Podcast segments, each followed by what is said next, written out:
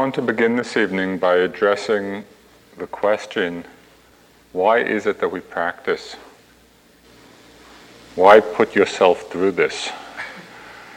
You might be asking yourself that question, I have been all day.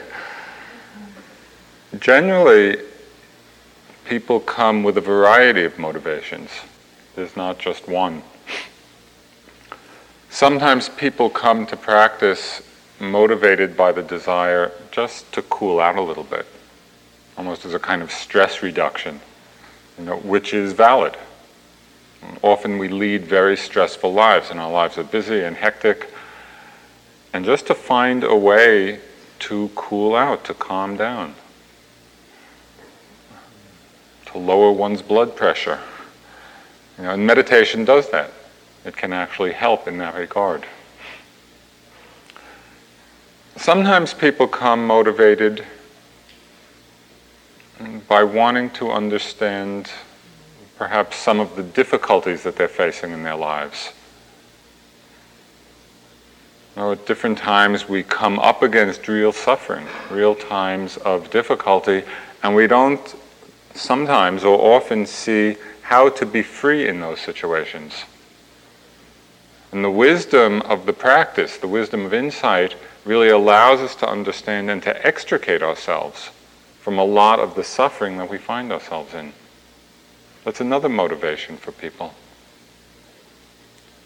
Sometimes people come to practice with really a very deep spiritual yearning. It's not simply about cooling out, and it's not about simply making our lives more comfortable or more harmonious. It's really about awakening. You know, and can call it many different things. The urge or the impulse to enlightenment, to awakening, to freedom, to the truth, to a radical transformation of understanding who we are. So it can be many or different of these motivations. What has been of tremendous importance for me personally, and it really has transformed the way I understand the practice of meditation, is the understanding that all of these individual motivations, each one of them can be held or understood in yet a larger context. And that larger context is the understanding that we are not practicing for ourselves alone. That we are practicing for the welfare and the benefit and the happiness and the awakening of all beings. When we understand this, when we connect with it, it really changes the way we undertake our practice. We're not doing this for ourselves alone. We're doing it for all beings, which includes ourselves. You don't want to leave yourself out of it, but it's not limited. Well, we can hear this and it sounds good. You know, well, I'm watching my breath for the benefit of all beings. But what does that mean? you know, how can we make some sense of that? What does it mean to be practicing for the welfare of all? We can understand it in different ways. And it's really quite simple. The more we understand our own minds, the more we understand the minds of everyone else. And this is really quite amazing. We are usually so caught up in our individual stories and dramas and individual personalities and it really creates a wall of separation. We imprison ourselves in that, in this feeling of separation and so much difference from others. One of the amazing things about sitting still and paying attention is we begin to understand the basic commonality of all our experience. When we understand the nature of thought, the nature of anger, the nature of sadness, the nature of happiness. It's the same. It's the same in me, it's the same in you, it's the same in people in China. The nature of the mind is the same. The story is different. We all have different backgrounds and different histories, but how it's all working is just the same. This timelessness of the truth is the great power of the Dharma. The truth is not limited or specific to a certain time or place. It's timeless and it's universal. So when we understand ourselves deeply, we understand everybody. We begin to really feel not just intellectualize, but feel the commonality of suffering. We see it in ourselves and we see that it's the same in others. We feel the commonality of awareness, the nature of awareness, the commonality of freedom. What this does, as this opens up in our understanding, is that it gives rise to much greater compassion. Why don't we feel compassion in the face of so much suffering in the world? Or why is it limited? Because we tend to think of other people in some way as being different. The meditation reveals that it is not like that. It's the same processes at work.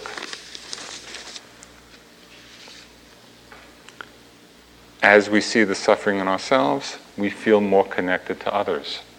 We feel more compassion. So we're practicing. We practice opening, we practice becoming more aware in order to open to greater compassion. We practice for the benefit of all beings. A second way this practice works to benefit all and again, it's really very obvious, but we often overlook it. How we are of necessity affects everyone we meet and ripples out in ways we can't even imagine. If we're more peaceful and loving,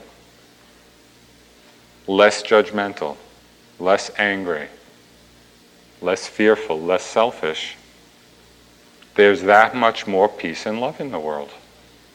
There's that much less judgment and anger and selfishness. It seems so clear. Sometimes I have the image of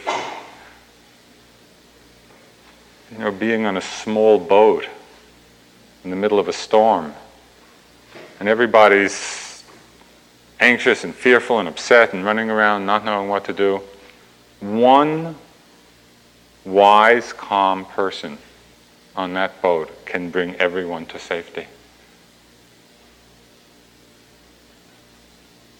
We are actually on a somewhat small boat, this planet Earth. You know, and the more wise, calm people there are, we can actually bring everyone to safety. So we are not practicing just for ourselves what we do will of necessity affect all other beings.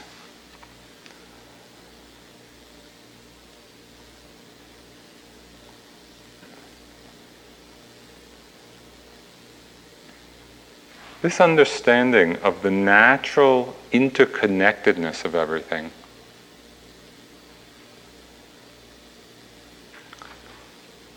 when it becomes the motivation for our practice, not just in understanding that it's a byproduct, but when we actually make this the motivation, yes, I am practicing in order to help others, in order to benefit others. And we could start each sitting with that kind of thought, that aspiration. May this sitting be for the benefit, for the happiness, for the welfare of all it changes the quality of that sitting, of that walking, of that activity. It's as if we're dedicating our efforts to something larger than ourselves.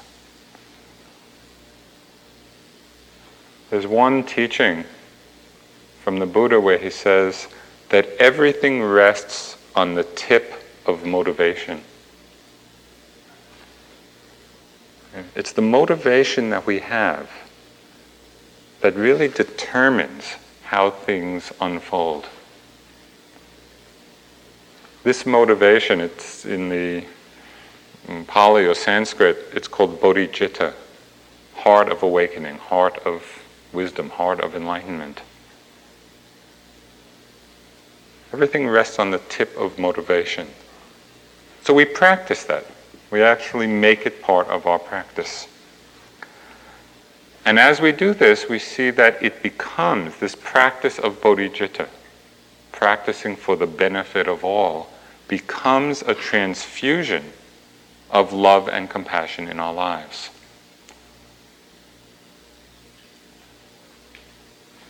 Before I go on, I, I just want to remind you something I'm sure you know. We may hear these words and even perhaps appreciate them and agree with them. It takes practice. This motivation of bodhicitta is not something that you know we have full blown. We may think, yes, to benefit all is a good idea. But we actually need to consciously cultivate it to remind ourselves so that it really becomes the motive, the motivating force in our lives then a very beautiful transformation of how we live begins to take place.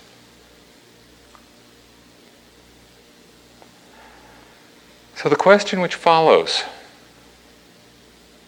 how can we affect this transformation in ourselves? How can we become more loving and more peaceful, less judgmental, less angry, less self centered? This is the task before us. Now, this is called the Insight Meditation Society. And you may have been wondering, well, what's, where's the insight?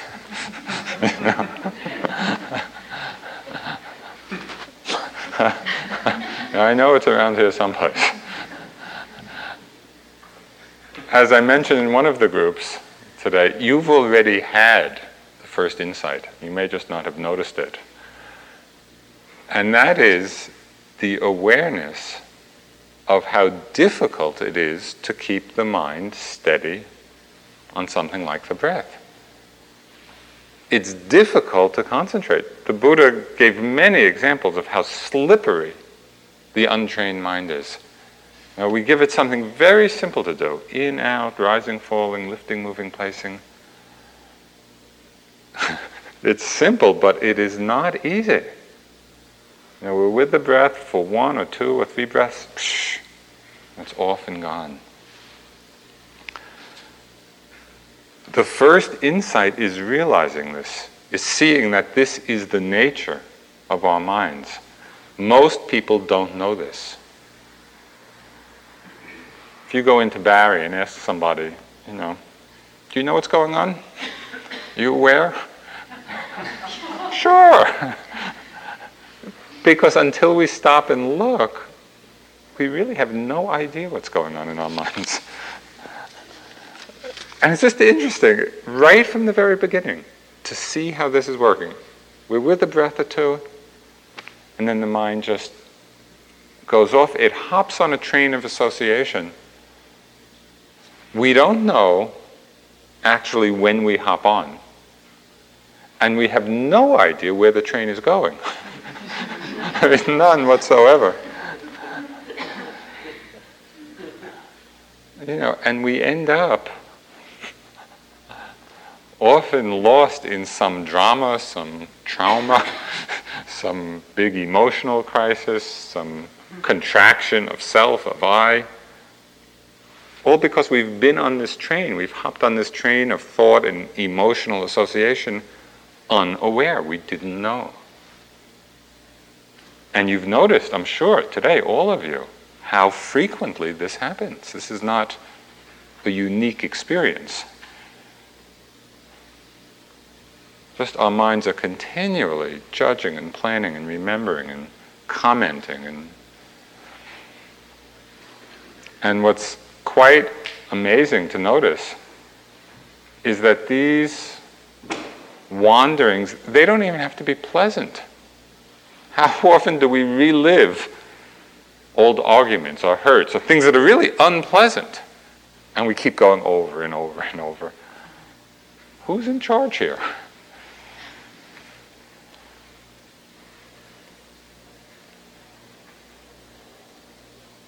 Okay, there's a great lesson in this insight of how slippery the mind is and how easily it gets distracted. And that is that it's not difficult to be mindful. Can you hear the sound? There's no problem, is there? The awareness was natural. Sound arose and we were aware of it. No effort, no struggle. It's not difficult to be mindful, it's difficult to remember to be mindful. In the moment of being present, of being undistracted, the awareness is spontaneous. There's nothing we have to do to be aware. The problem is that from this basic ground of awareness, things arise and we get pulled out, we get distracted. What's difficult is to remember again. Oh, yeah, come back, simply be present. So, this first insight into the nature of our minds is how easily we can become distracted. And this leads us to a very important understanding. And it's something that's worth a little reflection because it can inspire your practice at home. Given this nature of the mind, the slippery nature, the nature of the mind that gets lost so easily.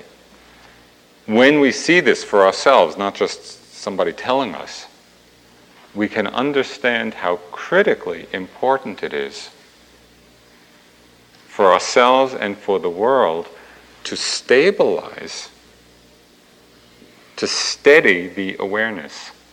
Otherwise, we and everybody else are simply acting out, playing out all of these conditioned thoughts and feelings.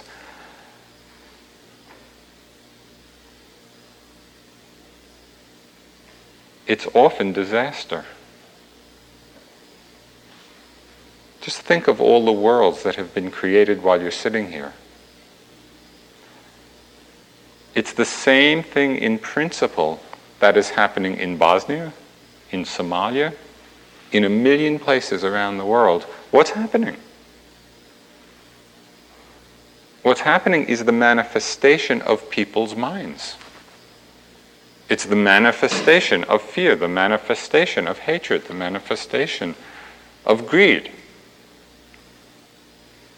These things are not dropping down from heaven or from some,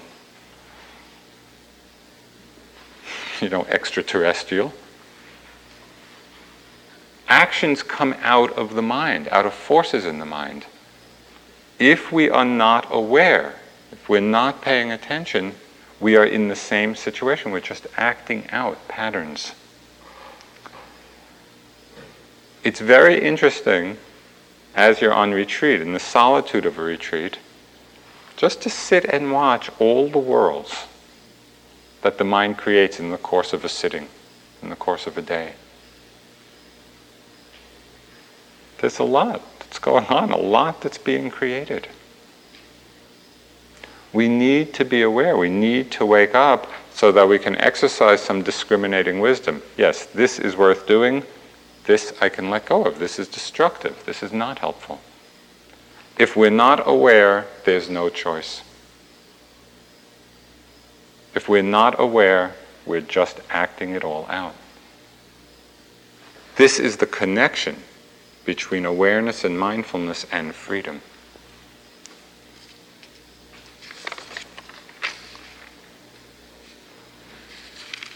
Oliver Wendell Holmes had a nice little pithy statement about this. what lies behind us and what lies before us are tiny matters compared to what lies within us. It's so true because what lies behind us and what lies before us have come and will come from what lies within us. So we have to see, we have to really open and pay attention. We need to wake up to what's inside. So, how to do this? It's not an easy task. The first thing that we need to do is to learn, at least in a preliminary way, how to calm the mind down a little bit and collect the attention so it's not so scattered, not so dispersed. And this is really what a retreat is about. You know, we undertake really a discipline of simplicity. You'll go home tomorrow and your friends will ask you, Well, what did you do? I sat, I walked, I sat, I walked, I sat, I walked. It's really very simple. And it's that simplicity which allows things to calm down. Slowly, the steadiness of awareness begins to increase. Instead of the flood of thoughts and the torrent of thoughts, where we barely can get one, the awareness of one breath in, it's like the thoughts are still there, but they're a little softer, they're a little more in the background. There's a little more spaciousness.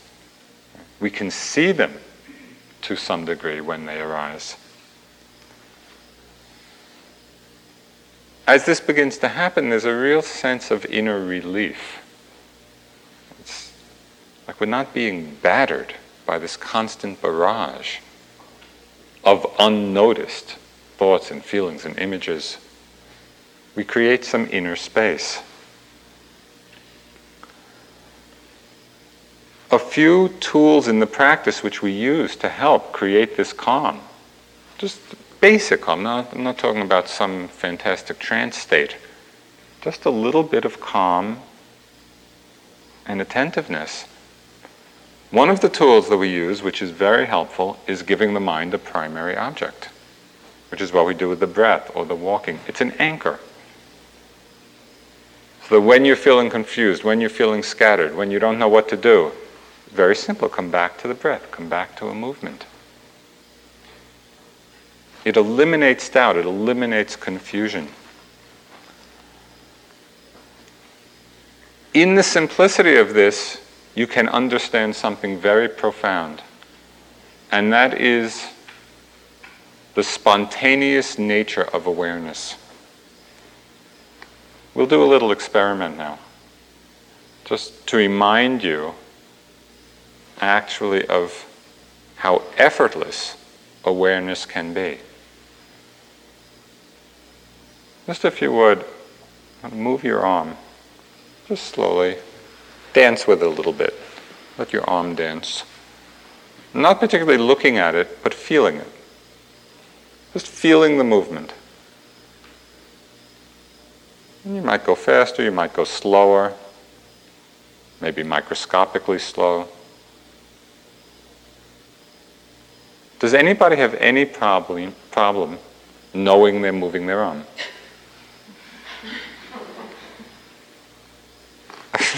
it's not difficult. The nature of the mind is awareness. The nature of the mind is to know. You move your arm and you know it. You move your arm and you feel it. You're aware of it. There's no problem. Everything is like that. You can be with the breath in the same way. Be with the breath and simply feel it. Be with the movement and simply feel it.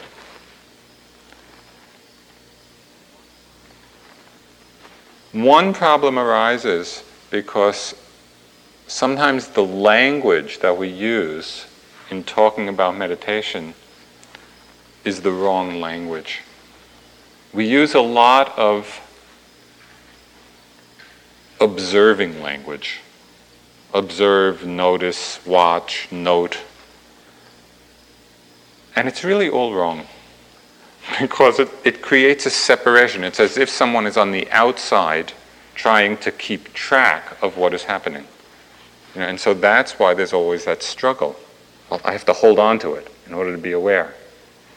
See if you can leave aside that language of watching and retranslate everything in terms of feeling.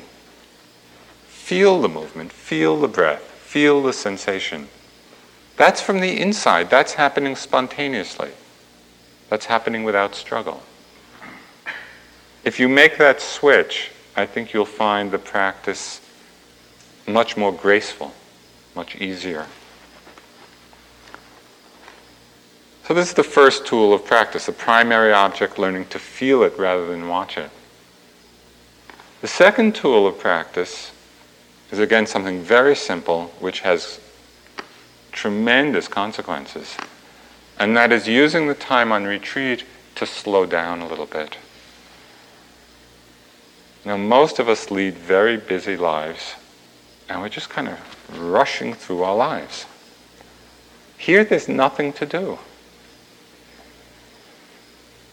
except be attentive, to be aware. You can slow down a lot. Slowing down doesn't mean holding yourself back. You know, it's not like reining in a horse. It's much more the sense of just settling back and letting the movements that we make through the day come out of that feeling of being settled back. Sort of like doing Tai Chi, you know, some conscious movement. The great gift of a retreat is that we can take time to pay attention. There's nobody rushing you to do anything. Georgia O'Keeffe, the great artist, she said something very telling to this point. She said, Still, in a way, nobody sees a flower, really. It is so small we haven't time. And to see takes time, like to have a friend takes time. I mean, it's such good advice for people in our culture. You know, to see takes time, like to have a friend takes time. Whether it's to see a flower, to really see it, to see ourselves slowing down opens the possibility of being aware of great subtlety of experience and great vividness.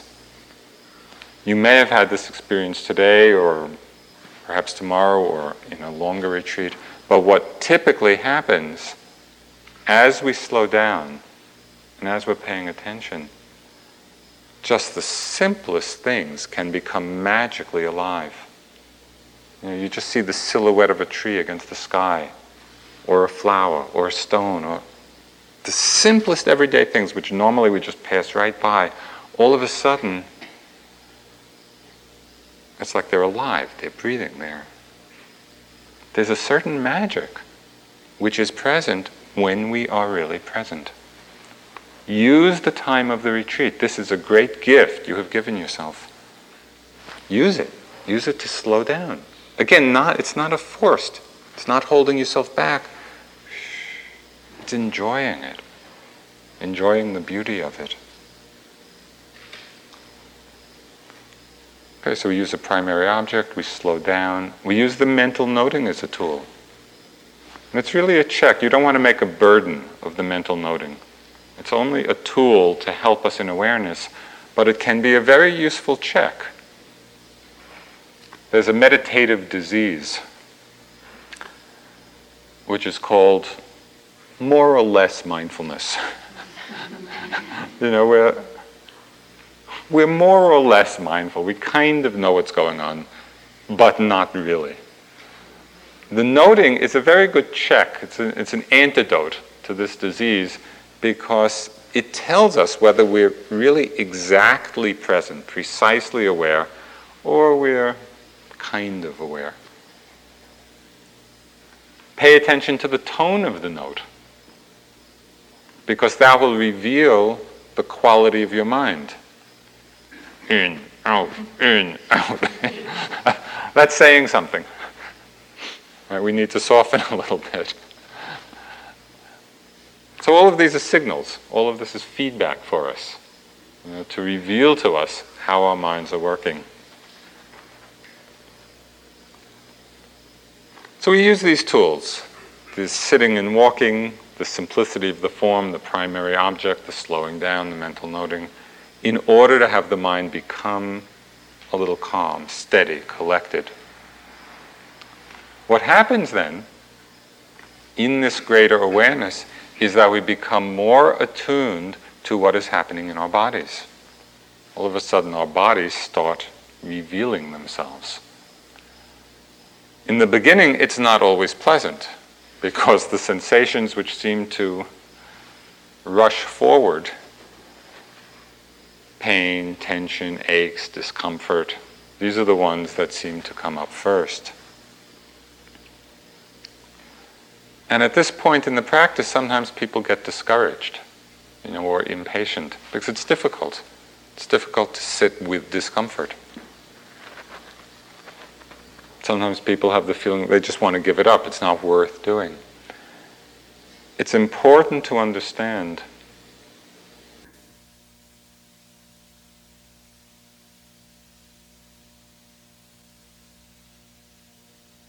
because what it means and you may find this hard to believe, but it's true, that the awareness of all this kind of discomfort in the body is actually a sign of progress.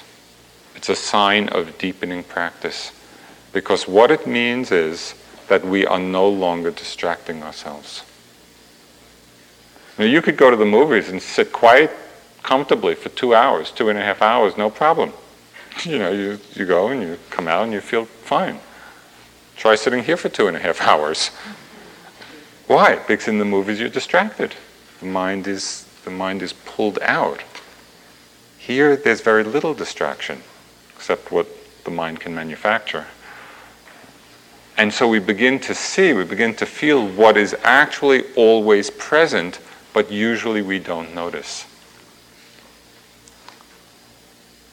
This takes a certain amount of courage. It takes courage to look at that side of life which is unpleasant. You know, it's not our usual way. Usually we tend to avoid what's unpleasant. But it's extremely important to do. We would all like our lives to be only pleasant. That would be great. You know, for the body never to get sick, for our meditation to always be blissful. The Blissful Meditation Society, you know, in Barre, Massachusetts. but this is a dream. This is not how life actually is. It's not always pleasant. And the body does get sick. And we do face everything in the meditation practice. So it's essential that we begin to explore the nature of this discomfort, the nature of pain, the nature of suffering. What is it about? And what's our relationship to it? We can learn a lot from a sitting watching a pain in the knee because it shows us so much about our conditioning with respect to pain, with respect to what's unpleasant. And what we find typically is that our habitual pattern is to, in one way or another, close off, push away, not open to. And we've developed a lot of strategies for doing this. One of the strategies that the mind develops with respect to pain is self pity. You know, sort of I see in my mind the complaining mind the poor me mind. You know, we're sitting and our back hurts and our knees hurt, and, and the mind starts thinking, oh, ah, everybody else is sitting so still and it's so blissful, and poor me, I'm the only one who's sitting here suffering. And it just gets lost, gets lost in that track. And in all that time of being lost, we are not actually open to exploring the nature of the discomfort. We're contracting, we're pulling back. Another strategy or conditioning that is very common with respect to pain is fear. There's often fear of experiencing pain.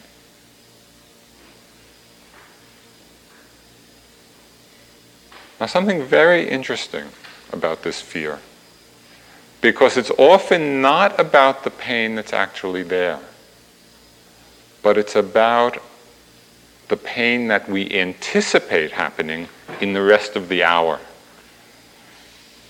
You know, so the sensation that we're actually feeling in the moment may be okay, not pleasant, but we can deal with it. But then the mind starts extrapolating, oh, this is going to go on for the whole hour. I'll never be able to bear it. And so we're trying to experience all of the pain of the hour in just that one moment. So, of course, it's too much. But that's all mind created. That's a, that's a concept which is feeding the fear. Another strategy for avoiding pain, and this is, this is a good yogi trick. It's the bargaining mind. We, we trick ourselves into thinking that we're really being mindful. Okay, I'll watch you. I'll feel you if you'll go away. it's what I call the in order to mind. You know, I'll watch you, I'll be with you in order for something to happen. That also is not acceptance that's not that willingness, okay, let me just be with this. Let me see it. Let me feel it. Let me understand it. One time I was, when I was uh, sitting in Burma, conditions there are quite difficult. In addition to the heat, which is like this, the monastery is sort of on the outskirts of the city and it's surrounded by villages. And there's a huge amount of noise. Uh, they were doing construction in the monastery, so they were banging all day. The villages around, they like to play loud music over loudspeakers. So this was going on all day and all night. I thought I was in an insane asylum. I really did. what is going on here? It was really unpleasant. And my mind started going through all of these trips. You know, here I am. I came to get enlightened, and all these people are bothering me.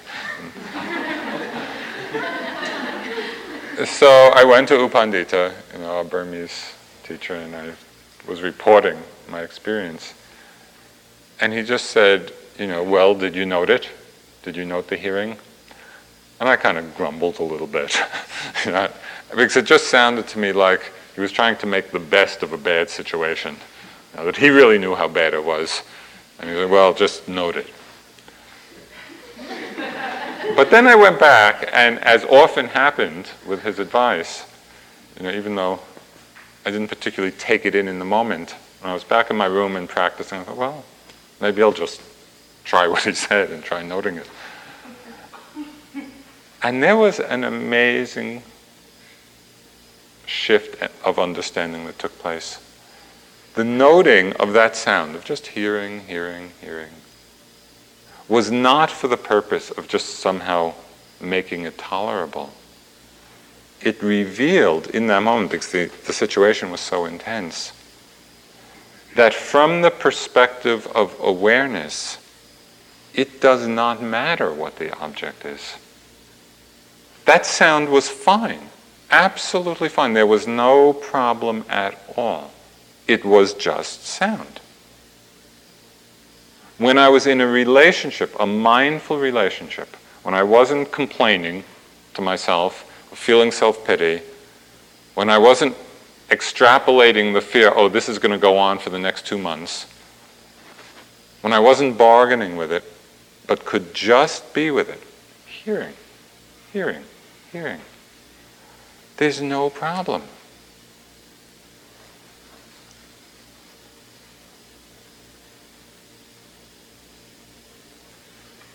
It can show us the nature of awareness itself.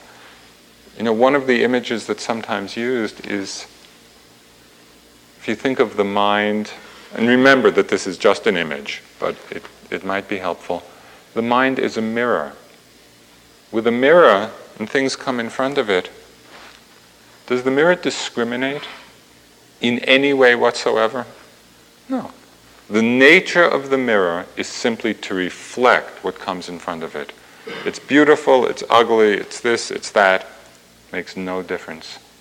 The mirror has a single nature to reflect. The nature of the mind is to know. That's all. The nature of the mind is to be aware. Whatever it is that arises, whatever appears, from the perspective of awareness is equal. Well, that's tremendously freeing. See if, as you go through, you know, this evening and tomorrow in your practice, see if you can remember this. As difficult things come up, difficult sensations in the body, let it be an appearance in the open mirror, the open sky of the mind. It's only our likes and dislikes. I want this, I don't want that. That's where we get into trouble.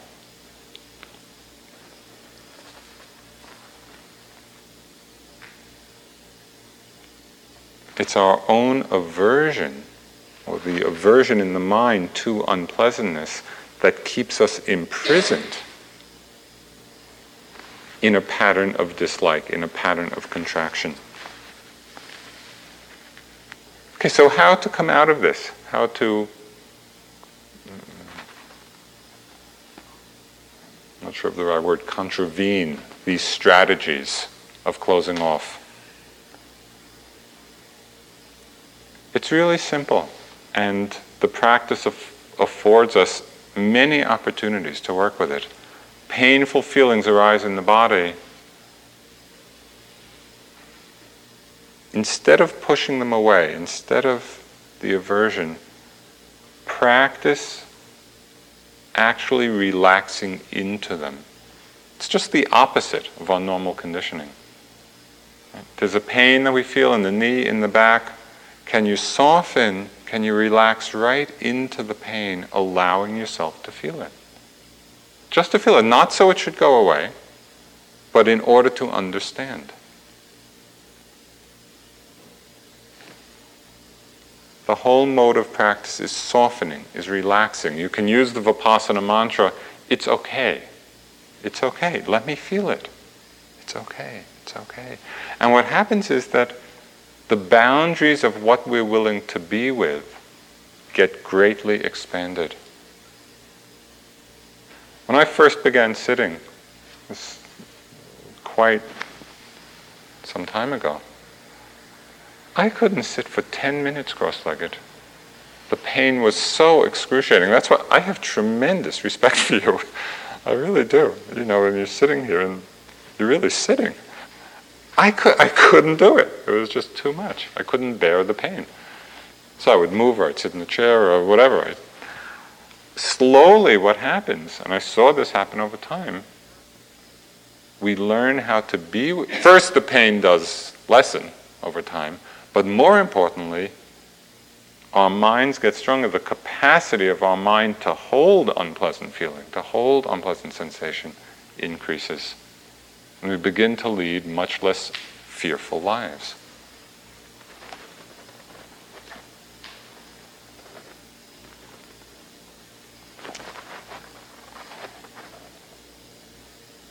And perhaps one or more of you are thinking at this point, well, why do this? Why should I soften into pain? You know, why should I relax into it? There's one very good reason. Because at some point in our lives, pain is inevitable. Given the nature of this mind and body, we will face it sometime where we can't just move away from it.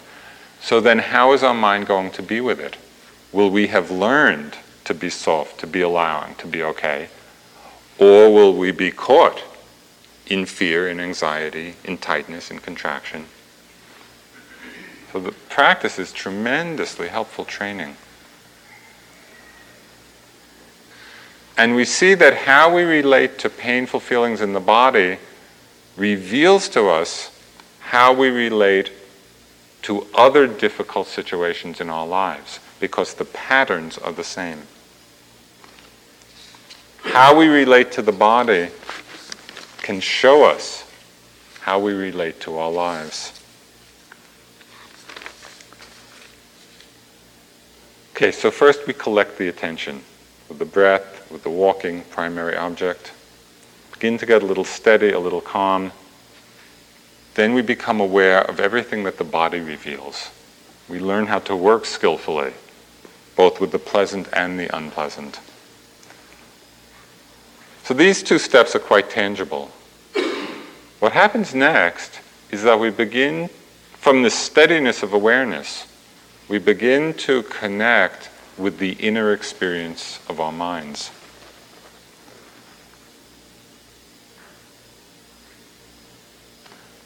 When we use mind in the Buddhist sense, bear in mind that it does not mean intellect or is not limited to intellect. Mind, think of it as big mind. It includes everything it's consciousness, awareness, intuition, emotion, thought, silence. So when we say understand the experience of the mind, it's really this whole great cosmos of consciousness. As we learn to pay attention, we begin to see the deeply conditioned patterns,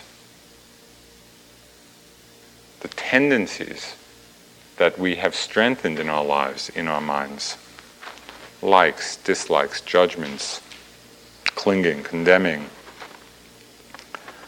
We see all the good qualities and all the unwholesome ones. There's a line in Zorba the Greek by Kazantzakis where it says, Self knowledge is always bad news. and you may have gotten a glimpse of that, but it's definitely true. Because when we just sit and really take an honest look at what's in there, there are a lot of nice things, but we also see all the other stuff.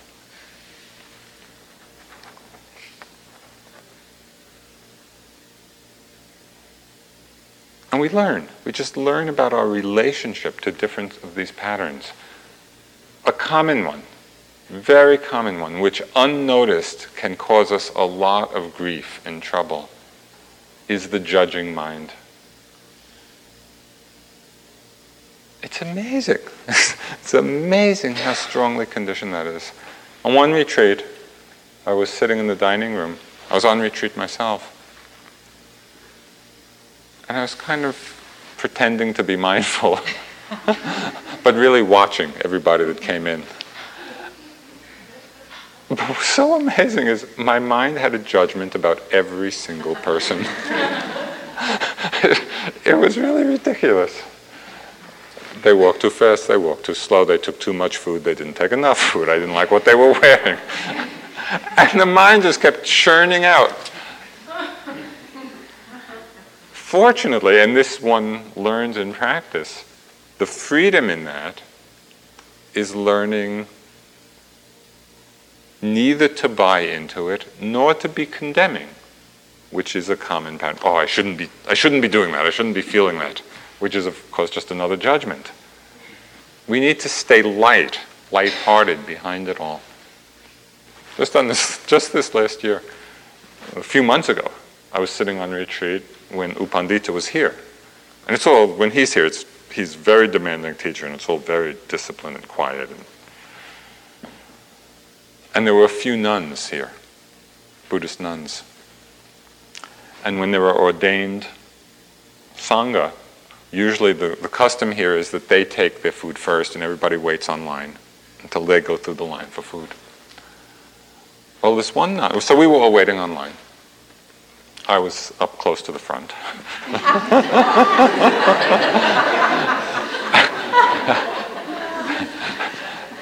and this one nun was going through the line, and I just saw her loading her place full of food. so my mind had this whole judgment well, what is this is not proper for a nun. and not, not only that, I mean, she was taking a long time. You know, because she was really loading it on and taking two plates. And, and so my mind was just going on and on and on. And then as she goes through the line, finally, she gets through. And I see that she goes over and she, she has a plate of food. She had gotten, she was serving a blind person who was here, who had been sitting at a table. You know, and so she was taking this food for this person. So then, of course,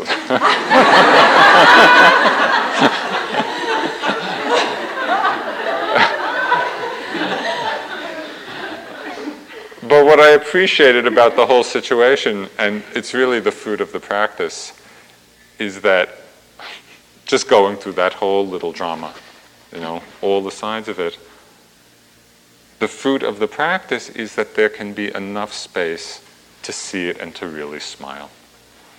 Just a, it's just the mind doing its thing. It's just a pattern. You know, I didn't invite those thoughts, but they came. They were there.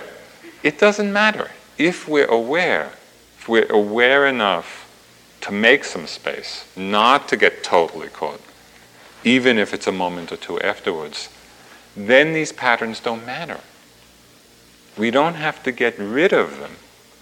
We just have to not be so identified with them. So that's a big difference. So watch, watch the judging mind or whatever your particular pattern might be. Another common one is just getting lost in pleasant fantasies. You know, easy to come in here and sit and just, hmm. you know, you just spend uh, 45 minutes or an hour just lost in a kind of nice reverie of whatever kind. Oh, that sitting was good. It went really fast. That's another way that we relate to what's happening in our minds, but it's not with awareness, it's not with wakefulness. Watch to see, and this is also revealed, watch to see the relationship we have to difficult emotions. And here, having worked with painful sensations in the body can be a great help because it's directly analogous to how we can work with difficult emotions. We all have, or each of us has, different kinds of emotion that we feel uncomfortable with, that we don't like to be with, we don't like to accept. We talked a little bit about this this afternoon. It could be anger, it could be shame, it could be unworthiness, it could be grief, it could be any one of a number of things.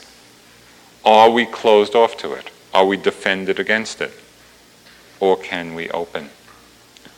Just give you an example, and this is one of thousands of examples of the problem that comes when we are not aware, when we're not open to what we're actually feeling. Just a few months ago, I was going out to New Mexico uh, to teach. I was on the plane at Newark Airport and was going through Denver.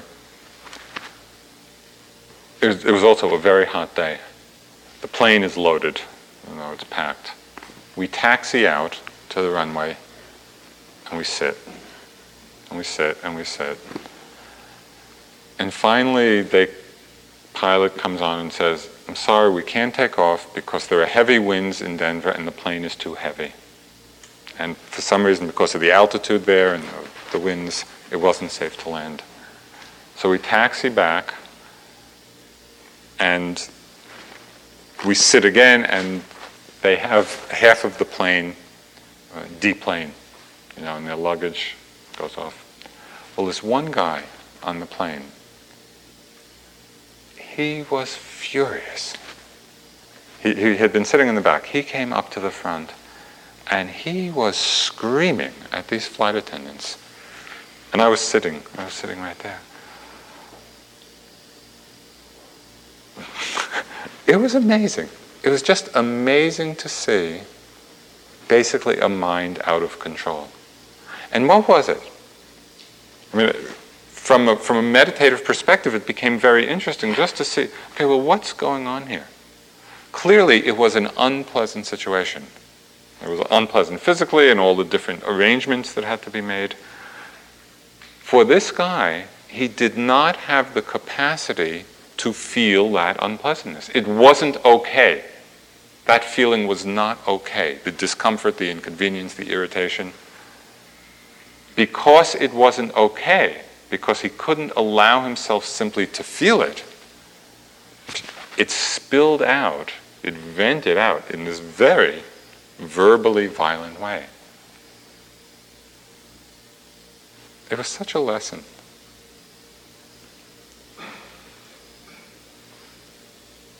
We may or may not be driven to those extremes, but we all do that to a greater or lesser extent. We often lead defensive lives or aggressive lives around emotions that we don't want to feel, emotions that are uncomfortable. The great lesson in meditation, just as with the physical pain, it's okay to feel it, whatever it is we decondition our contracted response. It's okay. The mind is irritated, it's angry, it's annoyed, it's fearful, it's whatever. It's okay. It's okay. And we see that the emotion itself arises and is there, and we feel it, and it goes away. What we're talking about is freedom, how to free the mind from the contraction of identification with each of these experiences that arise.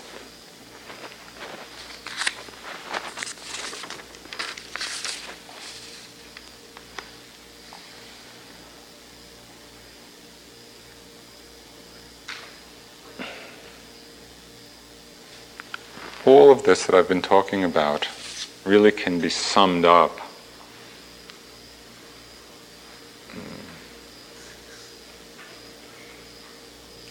It's really about greater and greater self acceptance. You know, where we open to all the parts of ourselves, even to the fact that self knowledge is always bad news. we just open to it, we welcome it, we delight in it, we look at it, we see it. We come to a place of genuine self acceptance for all of the different parts. You know, we see that we're a package of qualities, each one of us and we can relax behind it all.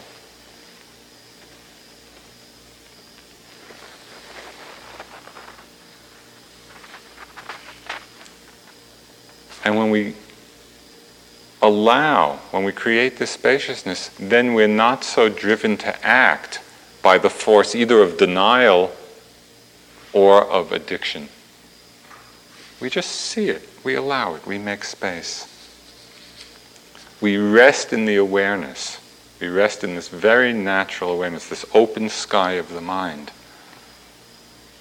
Watching the show, watching, feeling this display.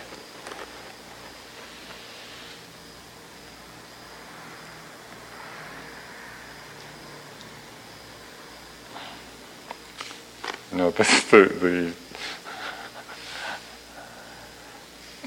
the weekend is short, so I'd like to get everything in, but it's impossible, of course.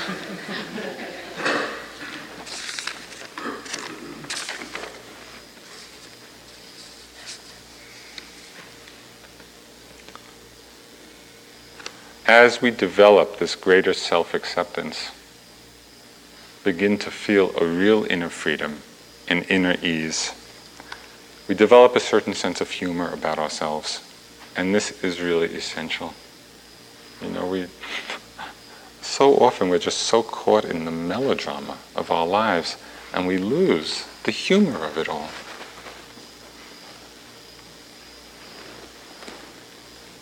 As we develop this sense of humor about ourselves to some degree, we also develop a sense of lightness and compassion for others. Which brings us back right to the beginning we are not practicing just for ourselves. We're really practicing for the benefit of all, for the happiness of all, so we can relate to all beings from a real feeling of love and compassion. I'd Just like to end with a quotation from Thoreau. His meditation center, of course, was Walden Pond. But basically, he was doing the same thing.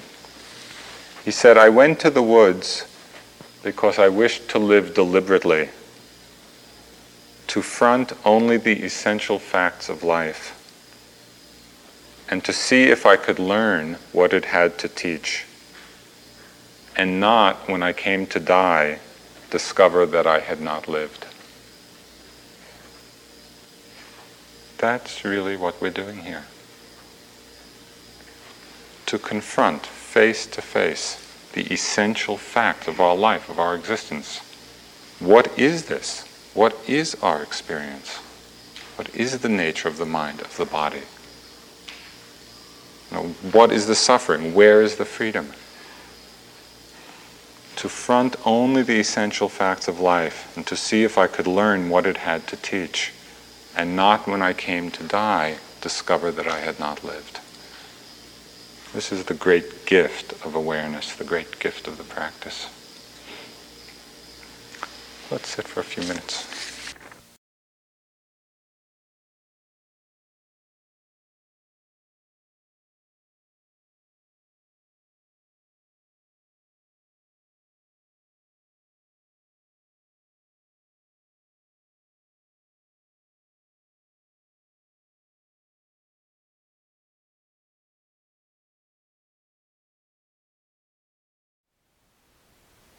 Thank you for listening. To learn how you can support the teachers and Dharma Seed, please visit dharmaseed.org slash donate.